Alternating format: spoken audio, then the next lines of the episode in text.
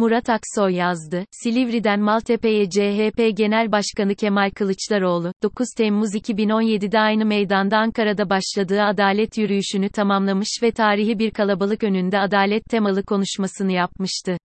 O günü Silivri'deki 3 kişilik koğuşta 22 inçlik küçük televizyonda izlemiştik.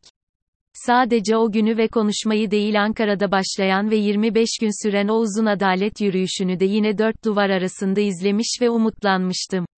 Dün yine aynı meydandaydım. Bu kez küçük televizyondan değil canlı olarak basın tribününde, meslektaşlarımla, sohbet ederek, yorum yaparak izlemek çok farklı bir deneyim oldu. İtiraf edeyim ki heyecanlı, duygulu ve zaman zaman gözyaşı dolu saatlerdi benim için. Maltepe'deki Adalet Meydanı'na genel yayın yönetmenimiz Ali Haydar Fırat ile birlikte Bostancı'dan yürüyerek gittik. Uzun yürüyüşte yalnız değildik. Hava güzeldi ve alana yürüyen, parklarda piknik yapan, güneşlenen insanlar vardı. Meydana vardığımızda meydan henüz dolmamıştı ama saat 18.00'e yaklaştıkça alan hedeflenen doluluğa ulaştı. Basın tribününden baktığımızda meydan Türk bayrağı ve CHP bayraklarıyla kırmızıya boyanmış gibiydi. Kalabalık da, kalabalığın coşkusu da yerindeydi. Miting, ilki Mersin'de yapılan Milletin Sesi dizinin ikincisi olarak bu tarihte Bursa'da yapılması için planlanmış ancak Yargıtay İstanbul İl Başkanı Canan Kaftancıoğlu'nun hapis cezasını onayıp siyaset yasağı getirince İstanbul'a alınmıştı.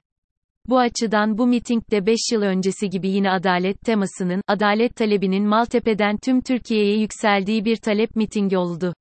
Nitekim Kılıçdaroğlu'nun konuşmasından önce Gezi'de katledilen gençlerin ve Gezi davasında tutuklananların aileleri meydanı selamladı, konuşma yaptılar. Bu CHP'nin Gezi'yi güçlü bir sahiplenişi ve savunması oldu.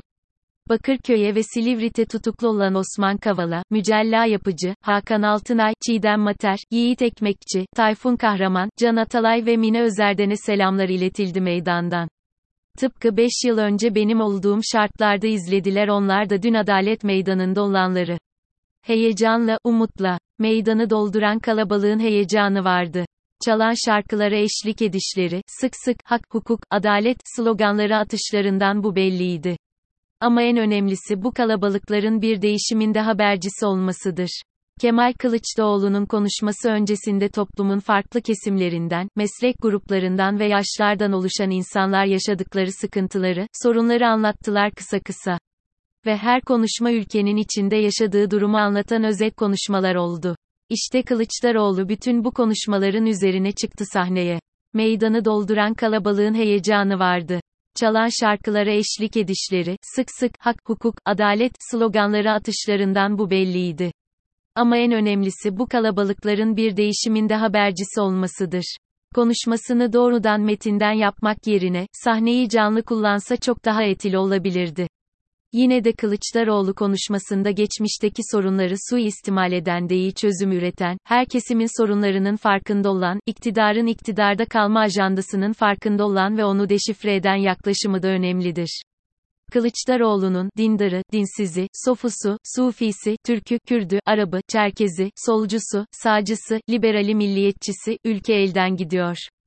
Birlikte olmak zorundayız sözü de ve son olarak partisine yönelik öz eleştiri içeren ama geçmişte CHP'de meselesi. Evet, hatalar olmuştur ama Allah şahidimizdir ki bu parti ve yol arkadaşlarım kendimizi geliştirmek için çok çabalıyoruz. İnanmaktan, öğrenmekten ve şükretmekten vazgeçmeyenlerin başına harika şeyler gelir.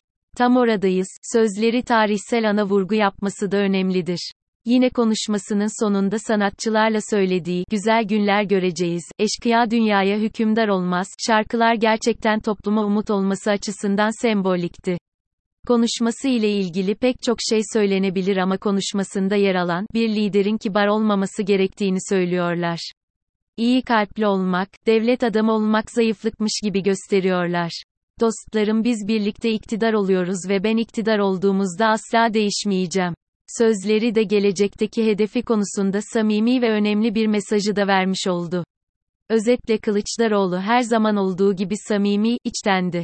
Ve Kılıçdaroğlu sadece iktidarın değişmesini değil, siyaset yapma tarzının da değişmesini samimi olarak istiyor ve onun için çabalıyor.